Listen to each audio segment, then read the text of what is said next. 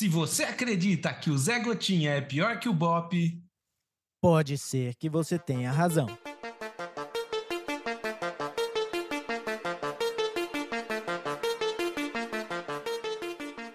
Bem-vindo, terapeuta da conspiração, ao, ao episódio de número 32 do Terapia da Conspiração Podcast. Eu sou o Ariel Barcelos, falando diretamente do mundo da lua.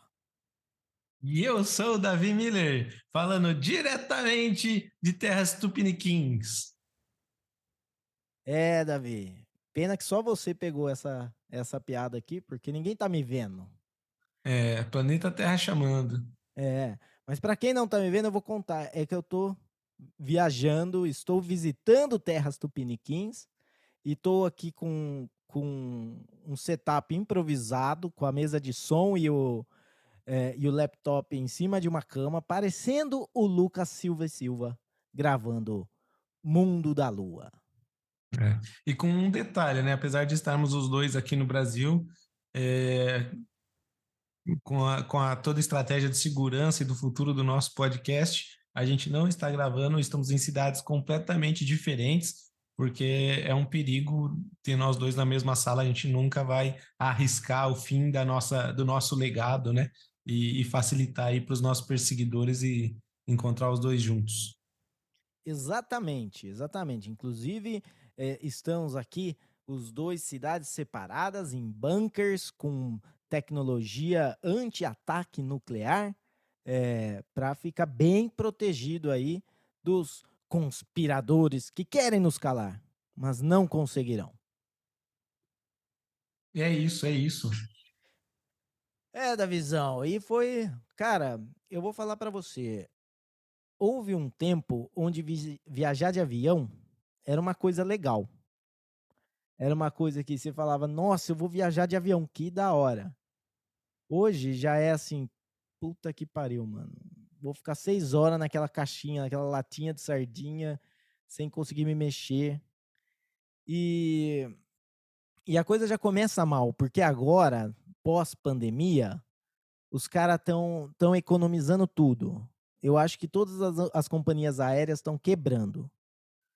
Eles foram, quando eu comprei a passagem para vir, eh, o avião era um avião, se eu não me engano, era um Boeing, era grandão, tinha né, três fileiras de, de, de poltronas, então ele era mais espaçoso. Eu ainda ah, comprei pela primeira vez, olha, olha como pobre é foda, o negócio do. Ele persegue você, mas pela primeira vez na vida eu ia viajar de primeira classe. E daí eles trocaram, por quê? Porque eles não venderam passagem suficiente, eles trocaram o avião. E daí acabou, não tinha mais primeira classe, era uma, uma cadeira premium, que é a, única coisa que tinha que, em vez de ter uma cadeira no meio, tinha uma mesinha no meio para você eh, usar ali e não ficar disputando o braço com a pessoa que, que tá do seu lado. Eh, eles não servem mais comida, você tem que comprar agora a comida se você quiser. E claramente, como é um voo internacional, é tudo em dólar. Então já inflaciona o preço aí cinco vezes. E, é- e é, vamos dizer assim, não é uma coisa confortável se viajar num, num aviãozinho assim, uma, uma viagem internacional, porque ele chacoalha muito. Quando você tá, né? Ele é um avião que ele é feito, é um, um Airbus. Ah, não vou lembrar o modelo agora, mas é um Airbus latinha de sardinha. É, você procurar no, no Google, procura lá. Airbus latinha de sardinha, é esse que eu tô falando. É, ele, ele chacoalha muito. Então, quando você vai viajar perto, meia hora de voo, uma hora de voo, beleza, né? Ele, eh, ele vai de boa, ele não sobe tanto, beleza. Mas com uma, uma viagem longa, ele sobe. Nossa, aquele negócio chacoalhou, cara.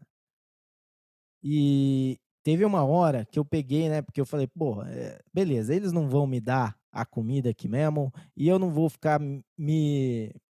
Como é, sofrendo por conta disso. Vou, vou comprar aqui um- uma garrafinha de vinho, vou tomar o meu vinhozinho, vou fazer a experiência como se eu tivesse numa primeira classe, que eu paguei por ela, aliás. Eu, eu queria a experiência da primeira classe e tive a experiência da, sei lá, da, da quase primeira classe, do, do- nem, nem quase primeira classe, do só um pouco melhor que a econômica. É, e daí eu comprei o vinho e aquele negócio chacoalhou tanto que metade do vinho eu perdi, só de tentar tomar e o negócio chacoalhar e blá, caía tudo o vinho. É, é. Bom, para mim, viajar de avião não sempre foi ruim, né? Então, apesar de, de ter agora essas economias das empresas aéreas, eu sempre caguei de medo de altura e, e eu, e eu desde sempre pensava, caramba, não é possível que tenha um trambolho de um latão no alto aqui, caramba, não é possível. Mas, mas, você, fica, mas você fica com medo de altura no avião? Porque... Ah, eu fico. É, eu, eu fico com medo constante até a gente aterrizar. E na, na hora de aterrizar, eu tenho mais medo ainda, porque eu tô indo em direção ao chão. é, a, a, aterrissagem é, é sempre. Eu sempre morro de medo, porque dependendo do, do, do vento, como tá, né? Se pega o vento na cauda, é, eles têm que. Eles tentam aterrissar, bate no chão e volta. Cara, isso me dá medo. Isso, e às vezes eles ficam, eles tentam umas três vezes para conseguir, às vezes não nem consegue naquele aeroporto, tem que ir para um outro aeroporto. É. é Caramba, foda. isso aconteceu com você? Não, não, isso não aconteceu comigo, mas eu já eu sei que isso acontece. Que... Ah, tá, pelo amor de Deus. É, se acontecer comigo, talvez seja a última vez que eu ande de avião. Que nem a, a Alejandra. Se a gente está indo para aterrizar e a gente não aterriza, daí eu já pensei, beleza, morremos, tá ligado? É. Não, mas é uma. Meu medo é... se concretizou.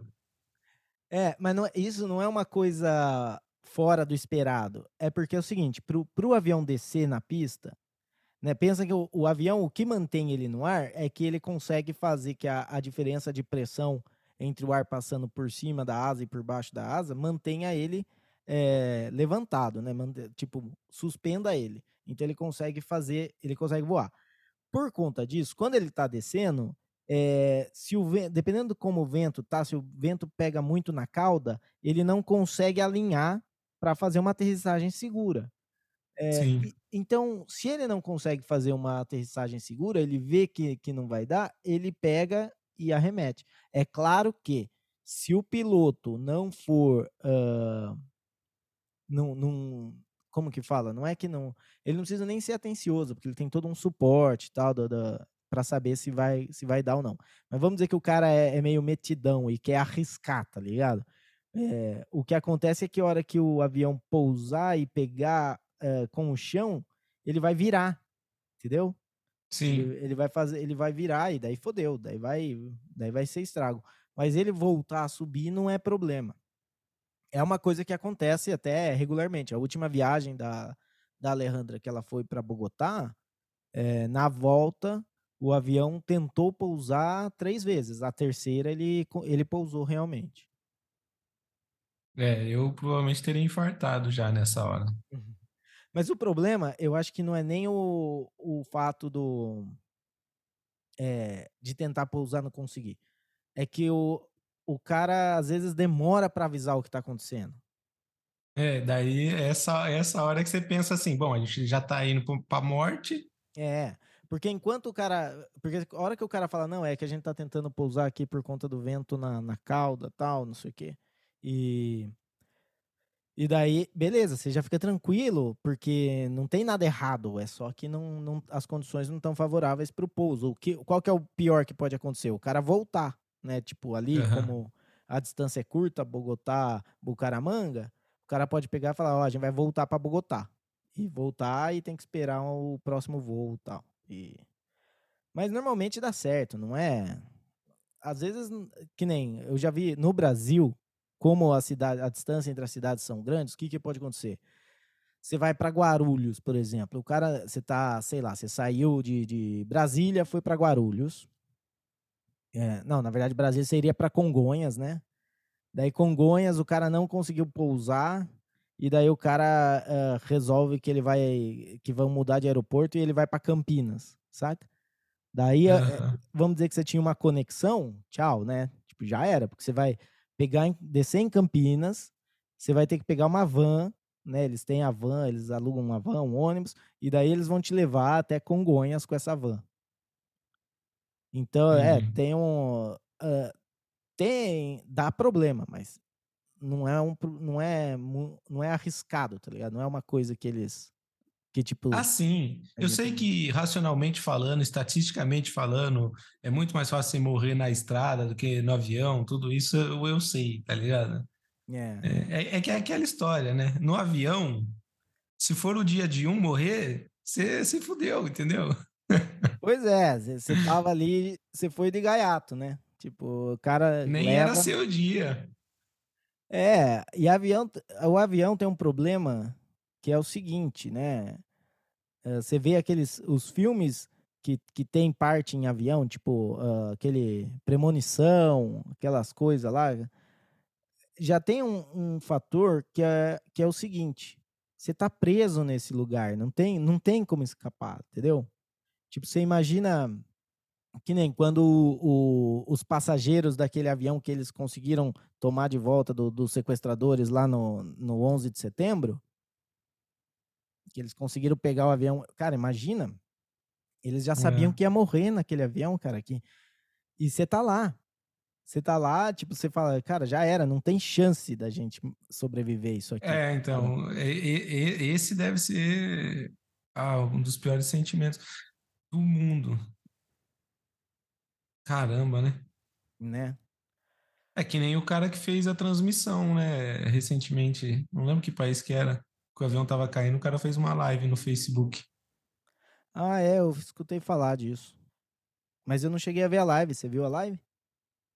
É, eu vi- é o vídeo, né? Que daí ficou gravado. Aham. Aí, tipo assim. O cara, na verdade, o cara tá meio sem expressão. É porque eu, eu acho que você fica num sentimento, dependendo, né, do, do seu perfil. Esse cara tava num sentimento do tipo, vamos ver o que vai acontecer. Parece que eu vou morrer, tá ligado? É, às Ele vezes não você tava fica per- gritando desesperadamente, mas ele tava filmando. Tipo, o avião tá caindo, eu tô aqui. E é isso que tá acontecendo aqui agora. É, você fica perplexo, né? Você não tem uma. Não é imediato a reação.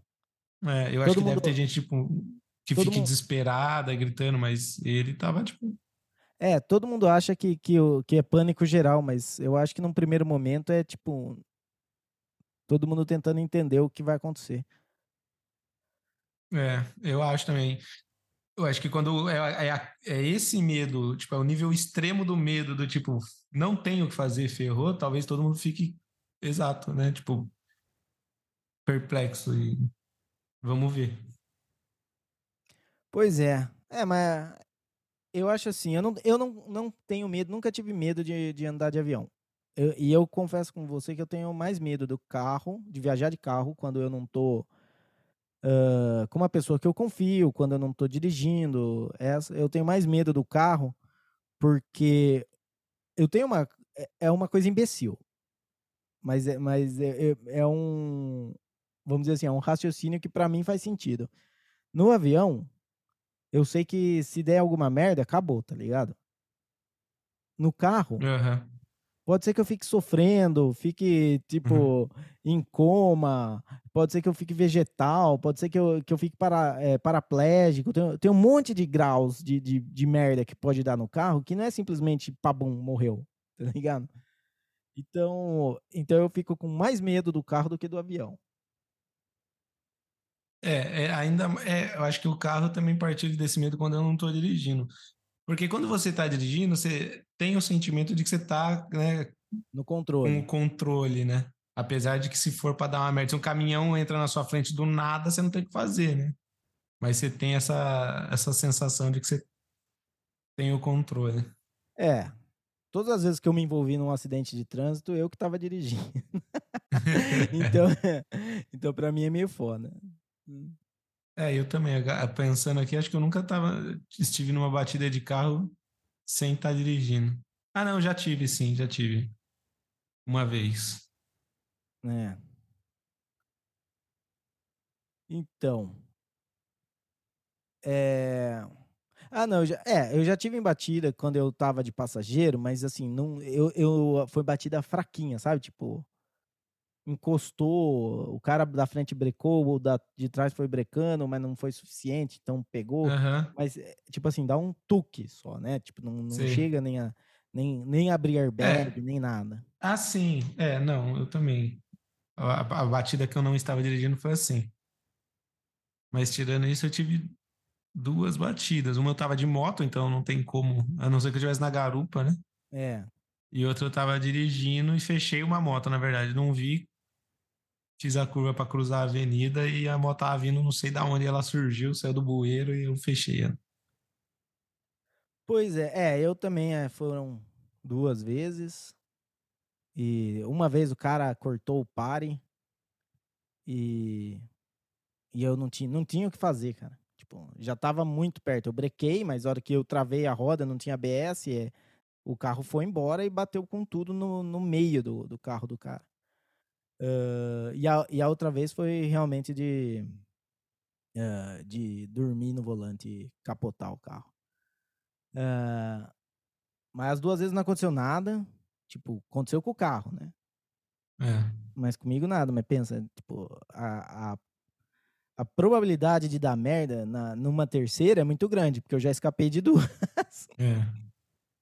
É, é uma forma de pensar. E também você pode pensar que se fosse avião, você não teria passado a primeira. Você não teria passado a primeira, é verdade? não tem como. Sei lá, não, tem uns, uns, acidentes de avião que passa quando não é, quando não é que, que cai o avião, entendeu? É. Tipo, que, que o avião é. tá, tá na, na.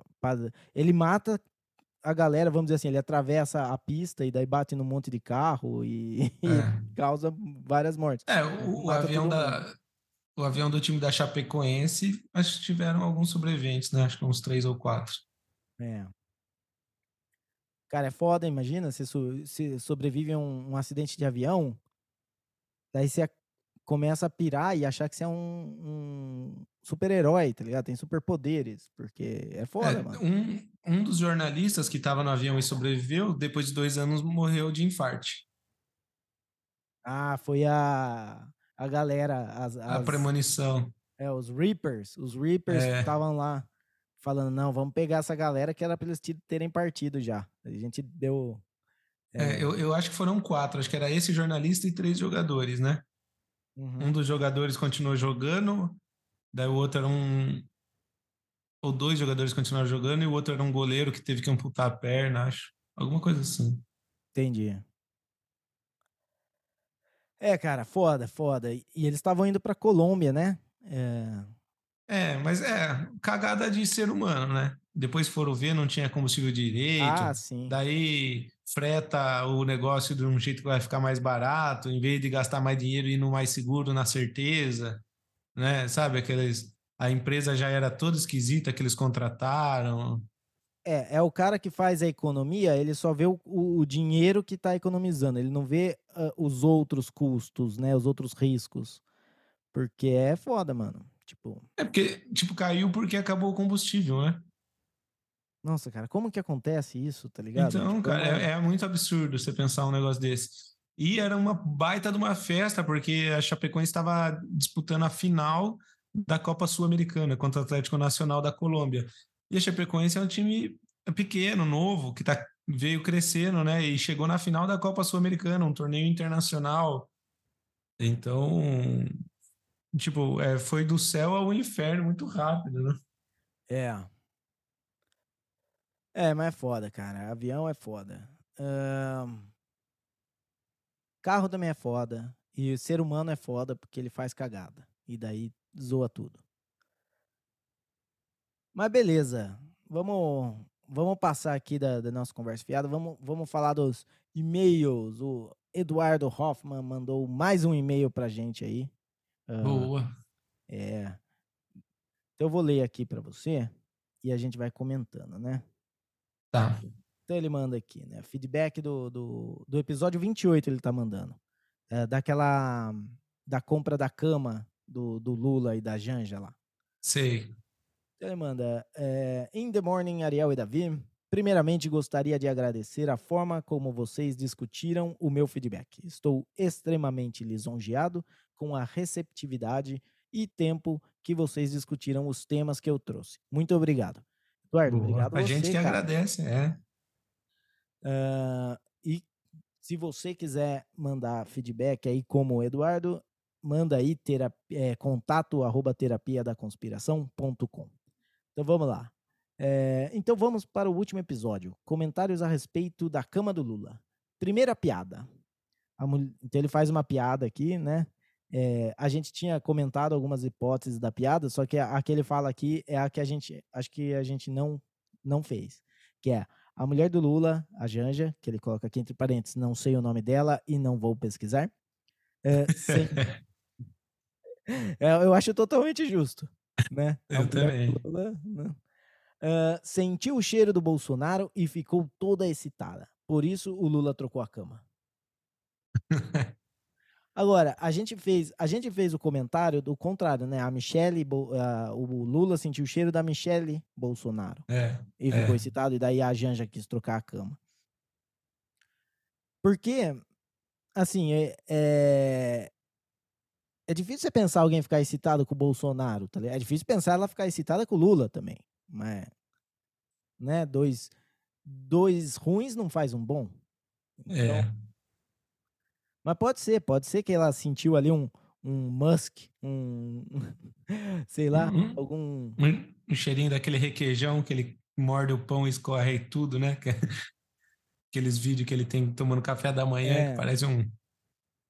É, então, vai saber, né? Sentiu a, o cheiro, cheirinho da farda, da, da, da bota, da, do militar, sei lá o que que é vai entender, né? Cada um tem os, seu, os seus fetiches estranhos e a gente não tá aqui para julgar os fetiches da, da primeira dama.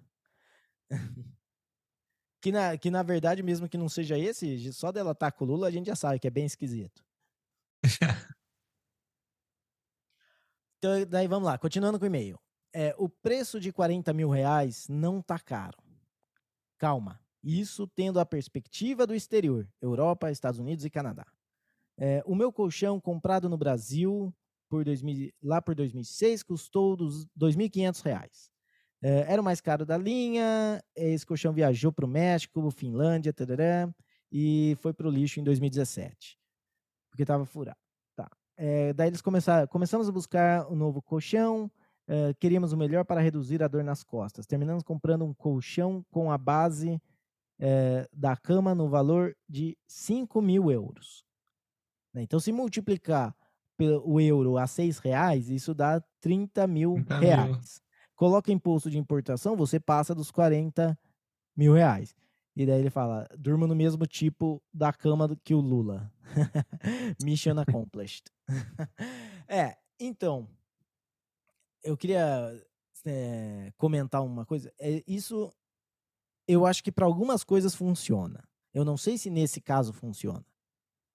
Porque que nem assim, uh, se você pegar uma Coca-Cola no Brasil e você paga cinco reais numa latinha de Coca-Cola num bar, e daí você vai lá na, na França e pede a mesma Coca-Cola e paga cinco euros. É a mesma Coca-Cola. Por que, que ela custa cinco reais no Brasil e cinco euros no, uh, na França? Bom, porque internamente você está trabalhando ali com moedas diferentes e, e tudo vai valer naquela moeda, né? Então, se você pega. Por isso que assim, não adianta você dar dinheiro para todo mundo. O que, vo, que você vai fazer é que a, se você der multiplicar por mil a quantidade de dinheiro que todo mundo tem, né? A Coca-Cola que custa, custa cinco reais vai custar cinco mil reais. É, é o que faz. Entendeu? É, é, isso é a inflação. Isso, a inflação é, é o dinheiro, ele o dinheiro só tem valor quando ele está atrelado aos produtos de consumo. Então, se você não aumenta produto de consumo, o dinheiro, não importa quanto dinheiro tenha, ele sempre vai manter esse, essa relação de valor. Às vezes pode de, demorar um tempo para chegar nesse equilíbrio, que é o, o efeito Cantillon. Uh, e o efeito Cantillon ele não, não atinge todo mundo igual. Normalmente, quem recebe o dinheiro antes tem uh, melhor, tem, tem, sai uma situação melhor, porque o dinheiro não está tão desvalorizado. É por isso que fala que a inflação, né, esse negócio do, do pessoal pedindo juros baixos, não sei o que, o que gera, acaba gerando inflação, é, é horrível, porque o mais afetado por isso é a pessoa mais afastada da, do, do, da economia, pessoa mais marginalizada. Então, aquela pessoa que não tem conta em banco, aquela pessoa que não tem investimento, aquela pessoa que, não, que só tem o dinheirinho que ela vai comer no dia, ela não tem nada, ela não tem uh, uma poupança, nada. Por quê? Porque você está atacando dire... é como se fosse um, um imposto fantasma nos pobres. Quando você gera inflação uh, propositalmente, né? Através de controle de juros, através de quantitative easing, né? Que é você uh, deixar que os, que os bancos emprestem mais dinheiro, mesmo que eles não tenham tanta reserva, e também uh, a expansão da base monetária, que é você realmente imprimir dinheiro, ou não só imprimir dinheiro, apenas liberar crédito também, né? Hoje em dia tem, tem outras formas de impressão de dinheiro que não. Então, por conta dessas coisas, você não pode comparar o valor uh, convertido da moeda. Né? Às vezes você vai comparar o valor nominal, que nem. Se eu for para os Estados Unidos, eu não espero que o, uma, uma latinha de coca custe o preço do Brasil dividido pela, pelo câmbio do dólar. Não vai ser isso. Mas ela acaba também sendo, mesmo no valor nominal, um pouco mais barata que, que no Brasil. Eu não sei como é o caso da Europa, entendeu? Mas vamos ver, vamos dizer assim, o que que eu, eu vendo outros produtos que não são camas, que não são essas coisas, que eu esperaria de um mercado como os Estados Unidos, por exemplo. Que a mesma cama que custa 40 mil reais aqui no Brasil, pode ser que nos Estados Unidos ela custe 20 mil dólares. E daí vai falar, ah, ela custa mais caro lá. Mas não custa, porque as pessoas lá ganham em dólar. Então vai ser a mesma coisa que ela custasse 20 mil reais. Né? O que, que você acha? Ficou, acho que ficou um pouco confuso o jeito que eu falei, mas. É, eu, eu acho que você tem um bom conhecimento dessa parte financeira, mas é, eu, eu, por exemplo, eu, eu já levo pro, pelo outro lado, como o lado da população, porque mesmo que seja, eu entendo essa parte, né? Vamos dizer, ah, eles compraram uma cama importada e o preço era em euros e com os impostos, é, talvez para um, um padrão europeu não seja uma cama tão cara. Mas eu, eu acho que tem todo esse contexto de ser o casal Lula e Janja, o casal do povo, o casal não sei o quê, entendeu? E daí tem uma cama de 40 mil reais. Porque é, talvez se comparar mesmo não, não seja, mas pega mal, porque a gente sabe que existem camas boas, né? Por muito menos dinheiro aqui no Brasil. Então, é, às vezes é só uma questão de, de, de ter nexo, de, de, de, de lógica, né? Ah, você é o cara do povo, você é o trabalhador do povo que luta pela igualdade, não sei o quê. Então, não estamos nem falando para você dormir numa beliche, num colchão, no chão, como a maior parte dos operários aí no Brasil afora dormem de qualquer jeito. Estamos falando só para você comprar uma cama top aqui no Brasil. Se ele comprasse uma cama de 10 mil reais, provavelmente ia ser uma cama muito boa, melhor do que 99% da população tem, e ainda não ia dar esse bafafá todo, né? Então, até entendo que talvez, é, se for comparar, às vezes o, o, o, euro e mais impostos, não sei o quê, não fica uma cama tão cara para um padrão europeu. Mas pra, por todo esse contexto que, que Lula e Janja trazem para o Brasil e, e, pelo discurso deles mesmos, né, é, fica contraditório. É, então, uh, eu, eu, concordo plenamente com o que você falou. É, acho ótimo você ter dado essa, né, essa, essa visão também, porque o problema não é só, mesmo que a gente estivesse falando, uh, mesmo que, que eu concordasse que 40 mil reais, uh, tipo, é só converter a cama, né, a, a, é só converter a moeda do, do preço da cama tal, ainda tem essa questão, porra, você está num país, né, onde não, não, não faz sentido. A sua propaganda é, é e o que você está fazendo, né? É por hipocrisia. Mas continuando aqui um pouco com o e-mail, uh, só para não. Eu vou pular uma parte aqui, só para não ficar muito longo.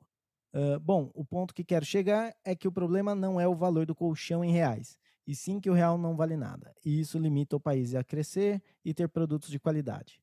Compara a qualidade do carro básico no Brasil contra o carro básico no exterior. E por aí vai eu acho que aí sim é, faz sentido você falar isso é, em, algum, em alguns itens. De novo, é, é aquela coisa que ele deu o exemplo do carro, e no carro faz muito sentido. É o que eu falei. O meu carro na, na Colômbia é fabricado no Brasil, é exportado para a Colômbia, E ele sai mais barato do que você comprar aqui do lado da fábrica do carro. Né? Então, o carro. E, e fora que você nem consegue achar o, o, mod, o modelo com, com os mesmos. É, com as mesmas coisas. Né? Às vezes eh, eu vi, acho que o, o motor do, do meu carro é 1.6 e aqui no Brasil só vende 1.0. E mesmo assim o 1.0 é mais caro. Né? Uh, tem muita coisa que faz com que com que as coisas sejam caras no Brasil, não só o fato da moeda não valer nada. Mas tem outras coisas que. É, que sim, que se você pegar, e, e, e mesmo.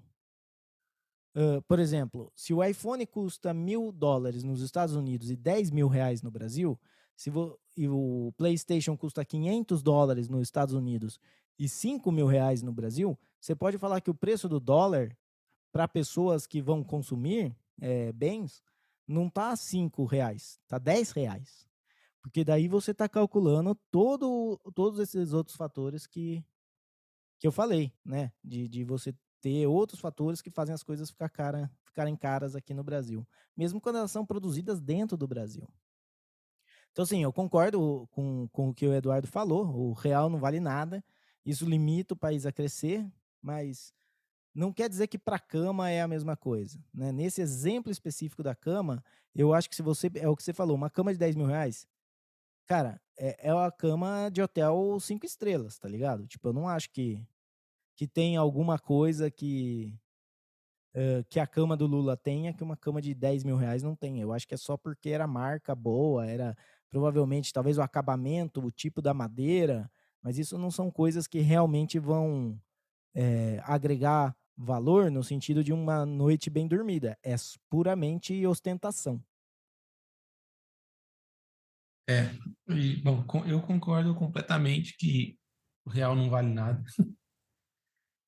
E, bom, vamos ver, né? Você deu o exemplo do carro. O Lula agora diz que vai atacar nessa, nessa frente aí também, de que não existe carro popular no Brasil, né? Palavras dele, e a gente, eu pelo menos concordo plenamente, não existe carro popular, porque hoje em dia você, comprar um carro zero é 50, 60 mil reais, o mais básico do básico. Então isso é popular para quem, né? Tipo, você vai ter que financiar é, o, com o salário preço de um mínimo... apartamento, quase. Você, metade de um apartamento você compra um carro, isso é popular? É, o salário mínimo a, a mil e poucos reais. E o, então, para o cara, pro cara comprar um carro, ele ainda leva 60 meses sem comer, morando na rua, tá ligado? Só economizando dinheiro. Porque. É, não, isso é, é absurdo, cara. Você ter. E, e, muito do que o carro custa caro no Brasil, além de toda a carga tributária, toda. Uh, tudo, vamos dizer assim, as coisas que não são do carro, é, mas, mas são da, do processo de fabricação do carro, é, tem também as coisas que, que o Brasil faz, que é só no que tem no Brasil, entendeu? Tipo, que o Brasil quer ter regulação de fabricação de carro como se ele fosse Europa. Então é. Ah, o carro tem que ter X coisas, tem que ter isso, tem que ter aquilo, é obrigatório isso. E isso vai colocando o preço do, do carro básico lá em cima. E como e mais acima ainda, por quê? Porque como não tem mais o básico para concorrer, ele vai ficando, ele, ele sobe um pouco mais de preço porque não tem concorrência. Né? Que nem, uh, por exemplo, o fato de você ter que fazer um motor flex no Brasil já faz o carro, primeiro que, que fica, perde qualidade, o motor flex é uma bosta, tá ligado? Tipo, não, não, se, se motor flex fosse bom, todo mundo fazia em todo lugar, não é uma coisa que só teria no Brasil, tá ligado? Você você chega aqui, o mesmo motor a gasolina já tem que ser meio que preparado, por quê? Porque a gasolina do Brasil tem 25% de álcool. Então, um quarto da gasolina que você está pondo não é gasolina, entendeu? E é, é, é essas coisas que, que, que, nem quando você vai na, na Colômbia, por exemplo, não existe. E daí tem uns carrinhos que parecem uma, uma caixinha de fósforo ambulante? Tem. Mas o carro custa barato e a galera consegue comprar entendeu? E consegue trabalhar de Uber e ganhar uma grana com esse carro. Né? Tem um, um Chevrolet Spark, chama. Cara, o carro é pequenininho, mas para que, que você precisa de um carro grande se você vai só, tipo, uh, você vai usar para trampar, tá ligado? Você não tá querendo luxo no carro, nada, não vai levar carga. Então, no Brasil, eu acredito que esses carros são proibidos de, de circular. É, e tem uma coisa também, eu não sei como é que é, como, como é no, nos outros países, mas que eu vejo muito aqui no Brasil também, que é uma questão comportamental e cultural, de que o carro é uma paixão nacional, né? Como, inclusive, muitos meios de comunicação têm orgulho de dizer, né? Que o brasileiro é apaixonado por carros, né? Tem toda essa propaganda. Eu acho que isso ajuda a deixar o preço lá em cima, porque transforma o automóvel em um sonho das pessoas. Então o preço está lá em cima e os caras querem ter. E eles querem ter o carro zero e que é muito mais caro e, e não faz sentido algum, sabe? É, é, um dos piores investimentos que você pode ter é um carro zero, porque você comprou, tirou da loja, ele já desvalorizou o quê? 20% instantaneamente de você tirar da loja o carro? Ah, eu vou discordar disso aí. Porque você está fazendo só a comparação do, do, do, valor nominal do carro. Mas você tem que fazer o cálculo também do, do risco de você precisar dar manutenção no carro. Ah, é sim. muito menor com um carro zero do que com um carro usado. É, mas vamos, vamos, vamos colocar num, num mundo hipotético assim de que é, o, o, o, carro foi bem cuidado, vamos dizer assim, entendeu? Eu sei que tem esse risco dele estar tá quebrado, mas eu, vamos dizer, se a gente fosse fazer só uma simulação de valor, entendeu? Tipo, você tem um carro que ele está numa condição X e você tem o carro zero. O carro usado, ele já desvalorizou porque ele rodou, tal, não sei o que, tem esse risco dele quebrar e tal, não sei o que. Existem vários fatores de desvalorização. O carro zero é assim, ele é o mesmo carro, você cruzou a porta, menos 20%, entendeu? Sim, sim, não, eu entendo. É, eu, eu concordo com, a, com o que você está falando do brasileiro. É que nem assim, é, tem o cálculo do risco, mas para muita gente eles acabam fazendo um sacrifício desnecessário e comprometendo renda, comprometendo renda futura, né? Porque quando você faz uma dívida, você não está comprometendo a sua renda hoje, está comprometendo a sua renda daqui dois, três anos que você nem sabe qual é ainda. Né? Você pensa no negócio de vender o ovo dentro da galinha que nem nasceu ainda a galinha. É... Sim. Então... É, e por exemplo, não, não, é que eu, não é que eu achei errado, né? Vamos dizer, tudo bem você ter seu sonho de ter seu carro, assim como, pô, tem gente que gasta dinheiro com um monte de coisa, gente que coleciona é, action figure, né? Que são os, os, bonecos, tem gente que coleciona não sei o quê. A questão é essa que você falou, essa parte da educação financeira. As pessoas, elas se matam, elas se sacrificam porque aquele é o sonho delas, entendeu? E, e as prioridades ficam um pouco invertidas, né? Tipo, cara, primeiro de tudo, você precisa de um carro para quê? Daí, ah, eu preciso de um carro para me locomover, não sei o quê, então tá bom. Então pode ser um carro pequeno e barato, como você falou. Mas, ah, mas é que eu quero esse carro porque é meu sonho e é no Brasil eu vejo que é isso que acontece. Tipo, às vezes a pessoa nem tem condição e, e tá se matando para ter o carro e, e sei lá, e, é, e, eu acho que isso, essa cultura, esse comportamento contribui para que o preço continue alto, porque se as pessoas não comprassem o carro nesse preço, talvez não, não chegasse a tanto, talvez diminuísse, sei lá, né? As, ah, é. os, daí o, as montadoras aí, as, as, as, as, marcas de carros iam se virar para ver como é que ia fazer para aumentar o número de vendas. Não, com certeza, com certeza. Isso que você está falando, ó, você pega tanto a, a, preferência, vamos dizer assim, cultural, né? A cultura de querer ter um carro e também a facilidade de abrir um crédito. E você tira esses dois da jogada, o, o carro, um Toyota Corolla vai sair a 10 mil reais. Por quê? Porque vai dar um jeito de, tipo assim, ou não vai vender Toyota Corolla, entendeu? É. Tipo, se, você, se, se não tiver ninguém que compre, não tem ninguém, ninguém vai tentar vender. Vai, vão tentar vender, vai ver que parou ali, vão só fechar para ter menos prejuízo, né? Vender por qualquer preço e cair fora, não vai fazer mais. Isso com qualquer coisa, né? Assim, é, isso é, é regra de mercado.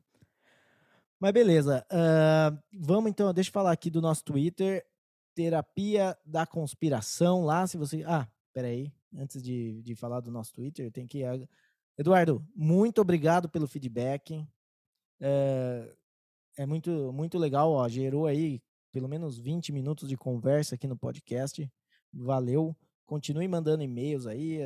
A gente vai continuar lendo aqui e outras pessoas também que queiram contato arroba terapia da conspiração.com. E agora sim o nosso Twitter, né? Se quiser lá, uh, é, sei lá, uh, ver lá, a gente avisa quando tem um episódio novo, de vez em quando a gente posta uns memes. Uh, pode seguir lá no Terapia da Conspiração Podcast. O nosso arroba é arroba podcast TDC. Certo, Davi. Vamos então agora é, entrar para a nossa não pauta do dia, né? Para os nossos assuntos aqui que colhemos. Que hoje o programa vamos só. Fizemos mais ou menos que uma. Uh, alguns temas que seriam legal de falar e a gente vai um por um aqui, né, Davi? É, só jogar um pouco de conversa fora. Então vamos falar primeiro aqui, ó, de uma. Uh, a gente já falou de muita coisa que a gente acertou nesse programa, porque a gente acerta muita coisa nesse programa. Mas teve uma que a gente errou. Eu errei. Não sei se o Davi estava junto com a minha teoria, mas a minha teoria era que o, o príncipe Philip não ia chegar a ser. Não, Philip não, o Charles. Nossa, viajei. Quem é Philip? Quem é Philip? É, o príncipe Charles é, foi coroado aí na, na última semana. É, um monte de gente foi lá, ficou, teve 12 horas de cobertura na televisão, um monte de gente com sombrinha, com guarda-chuva da, da, União do, do Reino Unido. É, e ele foi coroado. E eu tinha falado que ele não chegaria a ser coroado, que ele morreria antes. Essa era a minha teoria da conspiração que uh, foi refutada aí pelo fato dele, dele ter sido coroado, a não ser que a gente descubra que aquilo lá é um clone, que não é ele de verdade, que é um dublê, sei lá, né? Inglaterra tem um histórico disso, né? Quem não conhece aí Beatles e, e, o, e a foto, a foto icônica do Abbey Road, falando aí como Paul McCartney tinha sido substituído por um sósia. Eles, eles sabem como fazer a coisa, mas não sei também pode ser o meu orgulho não querendo aceitar que eu errei, né? Mas é, é por enquanto eu errei. É, a gente não sabe, né? Vamos ver, vamos ver. Normalmente a gente está certo e normalmente a gente está errado só até a, a, ficar só até ficar certo, né? Pois é. é. é mais ou menos assim que acontece. Uh, também eh, de interessante nessa coroação, uh, Tava lá o príncipe William, o príncipe Harry, a mulher do príncipe Harry não tava, a Meghan. Uh, quem mais não tava era o Joe Biden. E, e o Joe Biden deu uma. Ele falou um negócio, cara, aquele cara tá, é, tá muito uhum. engraçado de ver, tá ligado? Tipo, uh, ele mandou um tipo, ah, não fui porque.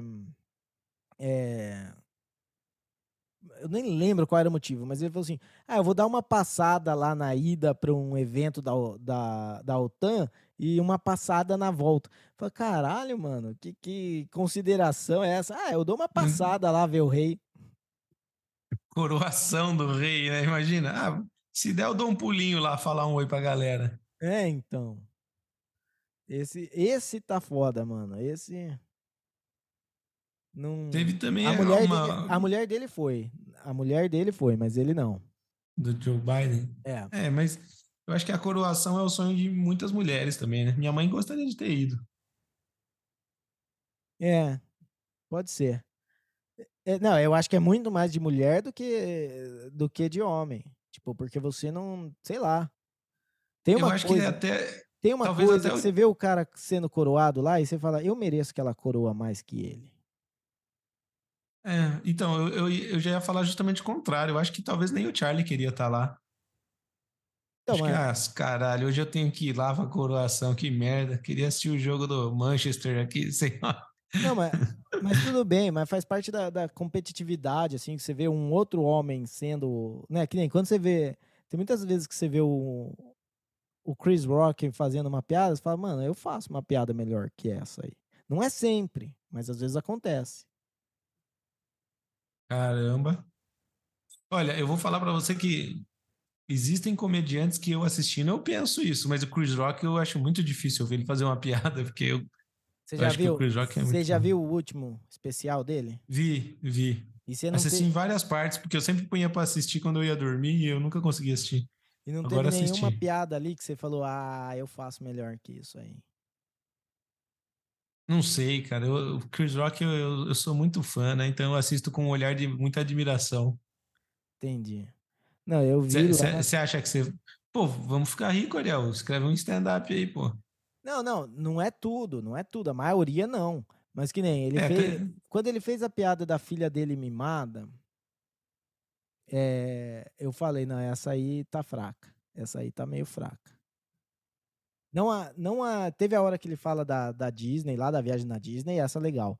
É, mas eu não lembro, eu não tô lembrando agora exatamente, mas ele faz várias piadas com, com referência que a filha dele é muito mimada. E uma delas, eu falei, não, essa foi, foi fracosa. Tá essa parece piada de tiozão no churrasco. Mas você sabe que eles têm que ter, né? Um ritmo de piadas. Tipo, eu já li um livro uma vez e. Porque, porque não pode ser uma piada. Tipo, não pode ser tudo piada boa. Tipo, tem que ter uma piada. Assim, o ritmo eu é... entendo. O ritmo eu entendo, de dar uma, uma né? Um, é. Mas é que eu acho que a piada foi ruim. Tipo, foi uma piada sem é, criatividade. Entendi, entendi, entendi. Uh... É, o que eu quis dizer é que não vão, não vão ser todas as piadas que você vai sentar no chão de dar risada. Tem que ter aquela hora de acalmar os ânimos e preparar para uma próxima grande piada, entendeu? Claramente. Mas é, eu... se a piada foi ruim mesmo sendo. Isso é. não quer dizer que a piada tem que ser ruim, às vezes ela só tem que ser mais tranquila, mais calma. É, e tem piada, como é, eu assisto muito especial, às vezes você pega, mano, sabe tipo o Simpsons já fez? É, uhum. é mais ou menos isso. Eu vejo e falo, putz, Luis C.K. fez praticamente a mesma piada faz cinco anos, tá ligado? É, é o, o problema de você assistir muito stand-up comedy, é, problema não, né? Mas é uma coisa que acontece, é que você acostuma e tá sempre esperando, né, as punchlines, então é, as coisas acabam que vão perdendo um pouco a graça, porque é, a chance de você já ter visto uma piada no mínimo parecida com aquela é grande. Então você já imagina aonde o humorista vai conforme ele vai desenrolando a, a preparação da, da, piada dele. Então quando ele faz a punchline, você já imaginou a punchline já não, não é tão engraçado. É, pode crer.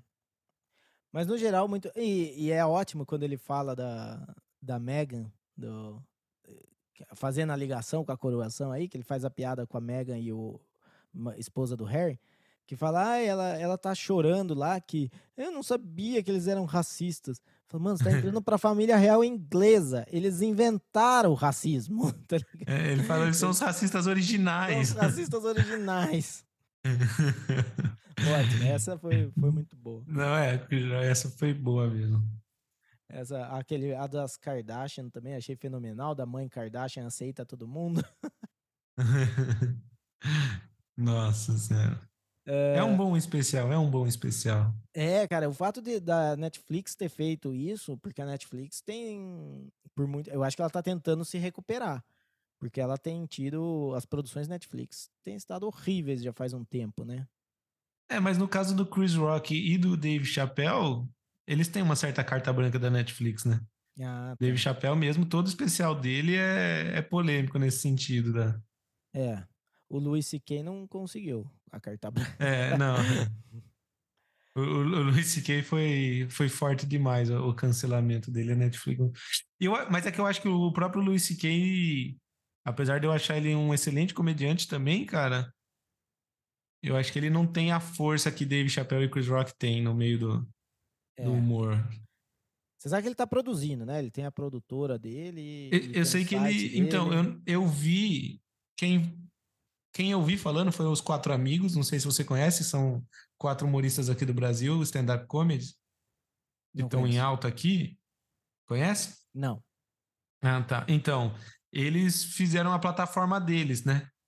E eles falaram que se não me engano, eles estão fazendo igual o Luis C.K. fez. O Luis C.K. tem a própria plataforma, é isso? É. Então é, é isso que eles fizeram, porque. Mas justamente só... porque a, a, Netflix controla algumas piadas. Então eles queriam fazer o show deles do jeito que eles queriam e também lucrar o, dinheiro ser todo deles, né? Porque a Netflix, além de é, mexer no texto deles, ah, essa piada não, essa não, não sei o quê, ainda tem essa questão de que eles vendem o, o especial e o lucro é todo da Netflix. Então, eles fizeram uma plataforma que, se não me engano, acho que é 10 reais por mês, e quem quiser assistir o conteúdo deles está lá. É. Eles não são censurados e o conteúdo deles é o conteúdo deles. Ah, legal. É, eu acho que esse é meio que o caminho para, se você não quer que o seu conteúdo seja controlado, você vai ter que ter a sua plataforma ou uma plataforma de um cara que, que é o Luis C.K., tá ligado? Porque o Luis C.K. também, ele produz de outras pessoas e, e faz o, o disponibiliza, né, distribui na plataforma dele. Sim. Mas beleza, então já coroação isso aí, vamos ver até quando. Qual que é? A próxima teoria é. Não sei, vamos ver. Agora eu acho que ele não vai morrer também. Agora eu acho que ele vai ficar vivo uns 30 anos aí. É, eu cheguei a pensar isso também, né? Putz, será que ele ficou meio puto da vida que a mãe dele viveu por tantos anos? Porque eu olhei para ele acabado recebendo a coroa, daí é um bagulho que ele leva com ele desde que ele nasceu, tá ligado? Desde que eu nasci eu tô pensando uma hora eu vou ser rei, tá ligado? E de repente a mulher fica eterna quase, e daí ele falou assim: ah, agora eu nem quero mais essa porra, pode dar pro meu filho aí, sei lá. É, o que, que eu vou fazer? Vou fazer para pegar a mulher agora? Hum. É. E outra, né? se ele não viveu tanto que a, que a mãe dele viveu, não vai adiantar de nada. É. Mas beleza, é isso aí. Uh, Rei Charles imortal. É a próxima teoria. Você acha que ele, que, ele, que ele vive uns 30 ou que ele morre rápido? Ah, cara, rápido eu não sei, mas eu acho que ele não vive uns 30, não. Nem é, 20. Nem 20. Eu vou, colocar, eu vou, eu vou colocar uns 5 anos aí, viu? Cinco Pela anos. carinha de acabado dele.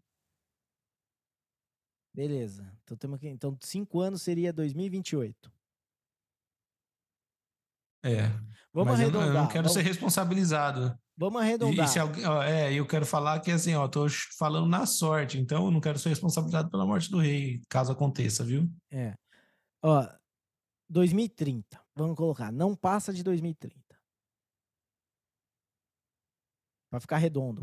Porque a gente não o vai bolão lembrar. macabro que a gente tá fazendo aqui. Bolão, é Deadpool. Deadpool, é, bolão da morte.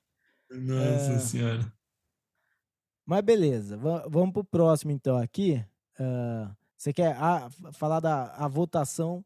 Vou, fa vou, vou fazer a introdução desse aqui, Davi. Então a tá. votação da, da PL da censura que a gente falou no último programa foi adiada. E por que foi adiada? Porque ia perder. Entendeu? E aí o cara falou: eu vou tirar e só vou colocar quando for ganhar. Porque é assim que funciona a democracia. Né?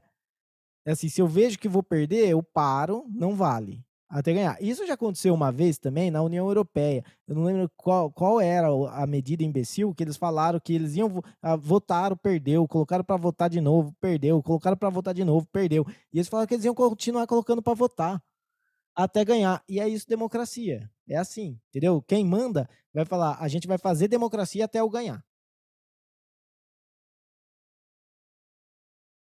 Né? É, o... exatamente. Bom, a gente fez a nossa gravação na, na terça-feira, dia 2 de maio, né, quando seria a votação. E ou a votação seria na quarta, não lembro também. A gente teve essa mesma dúvida. Mas não, a, a, gente votação, já a votação seria na terça, é, o cara enrolou, enrolou e pôs para quarta e, e fez. E, e depois tirou engavetou. De, engavetou. Exatamente. A gente já imaginava, né? É, é, é a PL surgiu com uma força muito grande, com o apoio da, das grandes mídias e tudo mais. Só que, assim, pelo menos dessa vez, o, uh, com o apoio das grandes é, empresas aí, YouTube, as grandes redes sociais, houve uma comoção também contra a aprovação urgente dessa PL, porque, pô, é, é o que precisa ser feito no mínimo, né? No mínimo, você tem que discutir, né? Antes de, de decidir algo tão sério que vai dar tanto poder para o governo, para um órgão, é, é discutir com calma, né? Ver todos os lados, todos os pontos. E então, como você falou, na nossa democracia aqui no Brasil é assim que funciona. Quando o político vê que o, o que ele quer que ganhe vai perder, ele tira de votação. Foi tirar de votação porque de fato iria perder. É, a galera resolveu tomar é, consciência por si só, não só seguindo as grandes mídias, e, e conseguiram pressionar é, alguns dos seus governantes aí, dos seus deputados, senadores, para que não votassem a favor dessa PL. Interessante também sobre a PL é que é, ontem, dia 8 de maio, participou do Flow Podcast o deputado, eu acho que é Alessandro Vieira, eu não lembro o primeiro nome dele, mas é, é que é o deputado que propôs essa PL 2630 em 2020. O, o deputado ele é delegado de carreira, ele já atuava nessa parte de crimes virtuais, tudo, então ele tem bastante experiência prática e conhecimento.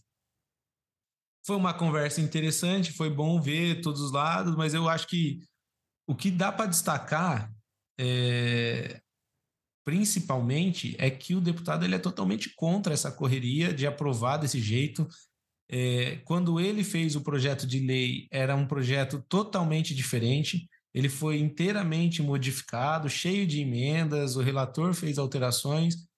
Por quê? Porque para conseguir votos a favor dos, da, do seu projeto de lei, muitas vezes ele, eles vão fazendo emendas porque um deputado tal pediu isso, um deputado fulano pediu aquilo. Então, hoje já é um projeto de lei que muitas vezes ele discordou. O, o, próprio Igor, né, que é o anfitrião lá do Flow Podcast, é, se surpreendeu porque ele achou que ia passar a maior parte do programa de, é, discordando né, do, do deputado, mas muitas vezes eles concordaram. E isso principalmente porque o, o, o, projeto não é mais o projeto que tinha sido proposto inicialmente, né? Já passou por várias alterações. E é isso. O que, o que eu acho que todo mundo entra num consenso, né? O pessoal que tem mais bom senso, inclusive o próprio deputado que propôs esse projeto, é que as coisas têm que ser feitas de maneira com calma, serem discutidas. Esse atropelo que a mídia tenta impor de a gente precisa fazer isso, é, essas mentiras do tipo, ah, se você é contra a PL, você é a favor do nazismo, não sei o quê. Todo esse bom senso aí falta para algumas pessoas e para a grande mídia, mas o próprio de, deputado que propôs o projeto, ele demonstrou muito bom senso e, e, e, é interessante ver a discussão, viu, como ela deveria ser, né, e não como ela acontece, que fica mais aquele negócio de quer tá certo, quero que meu time ganhe, que a gente comentou no, no último podcast. É, mas eu vou, eu vou ser o cara que ser chato aqui e falar que uh, esse deputado ele pode falar que ele fez com tudo com boa intenção e o que ele fez num. É, tipo. Era, era diferente, não sei. Mas na verdade, ele, vamos dizer assim, se ele não tirar isso como lição, ele não aprendeu nada. Que tudo que você faz que, que corta algum direito de liberdade, alguma liberdade de expressão, você abre um precedente para tirar mais liberdade de, expressão. Porque a liberdade, ou ela é absoluta, ou ela é zero. Entendeu? Quando eu falo para você que você tem liberdade de ir e vir, mas daí numa pandemia é, eu vou lá e coloco um lockdown, uh, o que eu tô falando é que você não tem liberdade de. Peraí, só, só fazer um adendo, Ariel. Talvez eu, eu tenha me expressado mal. Não estou querendo dizer que, o, que ele se arrependeu de ter proposto o projeto ou algo nesse sentido, entendeu? É, eu só quero, só quero dizer assim, que é, houve, houveram muitas mudanças, o projeto hoje ele é bem diferente do que ele tinha proposto inicialmente. Mas ele não é contrário o, o projeto, ele é favorável que se discuta, entendeu? Então, então por exemplo, é... É, provavelmente vocês discordam é, a respeito dessa questão de liberdade, não sei o quê, mas ele também discorda da forma que as coisas vêm acontecendo do projeto dele, entendeu? Eu, não, não, eu entendi o que você falou. O que eu tô falando, é que vamos dizer assim, por mais é, ele, o que ele falar, ele falar que o jeito que tá ele não gostou, é, ele só não gosta da forma, entendeu? Mas o princípio ético da, da liberdade de expressão ele não valoriza. Então ele não é melhor do que os caras que estão querendo esse projeto. Entendeu? Ele, ele, é, ele tá no mesmo laio. Por quê? Porque ele também é contra a liberdade de expressão. Mas ele tem preferências diferentes do que pode e o que não pode ser uh, no, proibido. Né? Ele acha que os caras estão proibindo de. É mais ou menos assim: quando você uh, tem um regime que começa com autoritarismo, mas ele ainda não é muito autoritário. E daí o próximo que entra no lugar desse começa a ser mais autoritário que aquele. É mais ou menos o caso que eles falam assim: ah, o Lenin era bom e o Stalin era ruim. Uh, não, o Lenin era ruim pra caramba, era muito ruim. É que o Stalin era muito pior. Mas o Stalin não existiria sem o precedente do Lenin. Né? O Stalin não, não chegaria e colocaria. A, o, um, o aparato de uma ditadura não é colocado do dia para a noite por alguém. É, é uma, alguém começa, alguém abre o precedente, alguém faz alguma coisa, até que alguém vai lá e consegue usar todos esses precedentes para colocar uma ditadura. Entendeu? E a primeira coisa, as primeiras coisas que eles vão talhando, né, que eles vão cortando, liberdade de expressão, porte de arma, é, permissão de, de ir e vir. Então essas são as coisas que você vai colocando. E quando abre um precedente, então quando eu falo assim, ah não, porque é, se não tivesse tido lockdown teriam morrido, morrido muitas pessoas. Pode ser, eu não sei. Não tem como a gente falar o que teria sido e não tem como ter feito um teste disso. Os dados que eu tenho parece que mostram que não, que teria sido a mesma coisa. Uh, mas quando você pega e coloca esse precedente, pode ser que amanhã o cara use para algum fim político, entendeu? Se o Bolsonaro é, for preso, eles fazem um lockdown porque eles querem controlar as pessoas de se manifestar. Se o Uh, se o Corinthians ganhar o Campeonato Brasileiro, eles fazem um lockdown porque o Corinthians ganhou o, o, Por quê? Porque já existe o precedente. Se não existe o precedente, é muito mais difícil você colocar. Até que uma hora ele fala assim: não, você não pode ir de São Paulo para Minas. Você não pode ir do Brasil para Argentina, para Colômbia. E eles começam a talhar essas coisas. Então, é, quando é esses direitos básicos, eu diria assim, direitos naturais do ser humano, é tudo ou nada. Você tem que ser a favor. eu sou a favor total de liberdade de expressão. Você pode falar o que você quiser. Se o que você falar re realmente fizer dano a outra pessoa, se né, você fala alguma coisa que realmente causa dano a outra pessoa, você vai responder pelos danos que você causou. Mas você não vai responder por ofensa. Você não vai responder por. Uh, como é que fala? Que eles falam at ataque à honra. O que, que é ataque à honra? Né? É só mimimi. Uh, então, meu, a minha opinião é muito radical em relação a esse projeto, que assim, ah, não tá do jeito como eu queria. Tá bom, mas você tá ruim, entendeu? Você não tá melhor que eles. Você tá a mesma coisa que eles, só que você é, tá um passo atrás, sei lá, tá ligado? Tipo. É, não, sim, não, é, eu entendo e eu concordo também. Eu acho que a gente já falou no, no último episódio que não tem como você criar essa ferramenta por bem melhor intencionado que você seja, mesmo que seja a, tipo, sei lá, Jesus Cristo com esse poder. Daqui quatro anos, Jesus Cristo sai do poder e entra outro, e ele vai ter essa ferramenta. Então, é assim, é que nem você falou, é melhor que não exista isso. Mas é o que, o que, assim, o que eu achei interessante é que, pô, pelo menos você consegue ver uma lógica, entendeu? Você consegue ver a intenção, o que, que foi pensado, o que foi criado.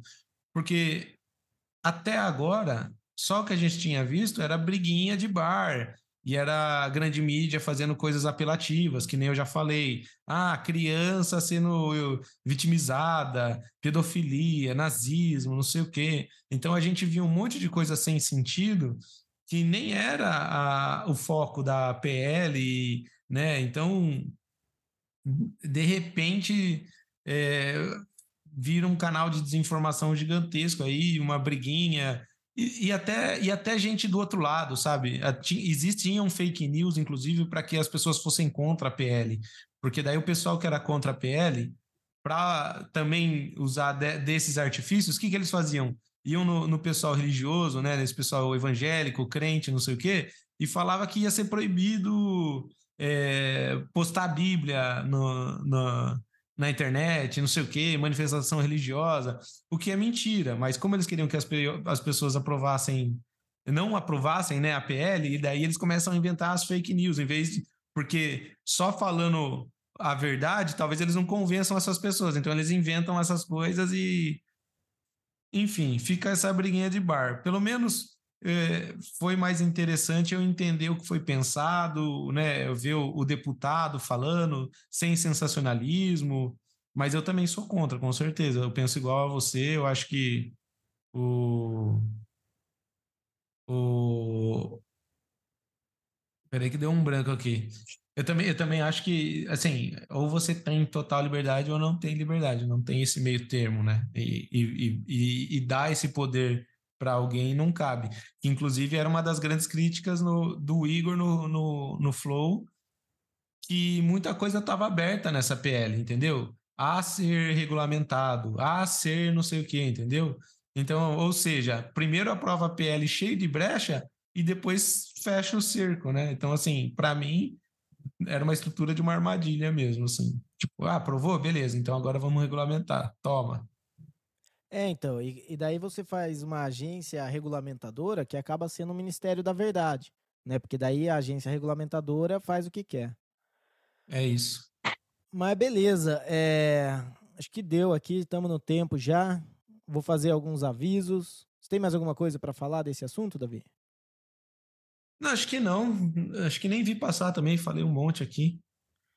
Então, beleza. É, bom, dos nossos avisos, já falei aí do nosso Twitter e e-mail, né? O Twitter, Terapia da Conspiração Podcast, é o arroba é arroba podcast TDC. Uh, nosso e-mail é contato arroba terapia da conspiração.com. Se você uh, tiver alguma coisa para falar, sua opinião sobre a PL, uh, sua opinião sobre a, a cama do Lula, sobre a coroação do, do Charles, do príncipe Charles, agora rei Charles, uh, quem é Philip, que eu também não sei de onde eu tirei esse nome ainda. É, uh, eu acho que era da França, de algum outro episódio, se bobear. Mas beleza. Mas na França não seria Philip, seria Felipe, sei lá. Uh, e é isso, como sempre trabalhamos aqui com Velho for Velho, então se você quiser doar uns satoshinhos aí, basta você ter um aplicativo compatível com podcasting 2.0. A gente recomenda o fountain.fm, mas você também pode achar vários outros no podcastindex.org/apps. E os links vão estar na descrição do episódio. Certo, e agora a gente tem o nosso momento TDC Sabedoria ou Sabedoria da Conspiração. Tô, tô bolando um nome disso aqui, Davi. Você tem alguma preferência? Uh, Sabedoria da Conspiração é um bom nome, cara. A gente pode pensar a respeito, mas gostei de Sabedoria da Conspiração. Então, beleza. Vamos ficar Sabedoria da Conspiração. É, então, agora nosso momento Sabedoria da Conspiração com Davi Miller. o cara inventou um negócio, jogou no meu colo. Bom, bom, turminha, no episódio de hoje nós aprendemos que se a sua mãe é eterna, você só vai virar rei quando você tiver quase 80 anos e talvez você não possa desfrutar. É como dizia Mano Brown, viver pouco como um rei ou muito como um Zé. Ótimo, ótimo. Então, beleza. É... Cara, espero que vocês tenham gostado do episódio. Eu, eu percebi que normalmente eu tô sendo muito seco na hora de terminar o episódio, né? Eu, eu só esque... não tenho mais nada para falar e falo a nossa frasezinha final. Então, queria agradecer a todo mundo que chegou até aqui, que escutou, a você que uh, está aqui nos segue. Falar que se vocês quiserem dar o feedback de vocês, fiquem à vontade. E que sigam aí de, de olhos bem abertos com as conspirações ao nosso redor, com os, né, as antenas harp da vida com todas as histórias que a mídia está colocando aí para você. E isso aí. É... Palavras finais da visão? Acho que só agradecer também é... a todos. Qualquer coisa, qualquer opinião, manda aí no nosso e-mail, no nosso Twitter. Muito obrigado a todos que ouviram até aqui. E saiba que se a gente falou alguma verdade aqui, saiba que foi sem querer.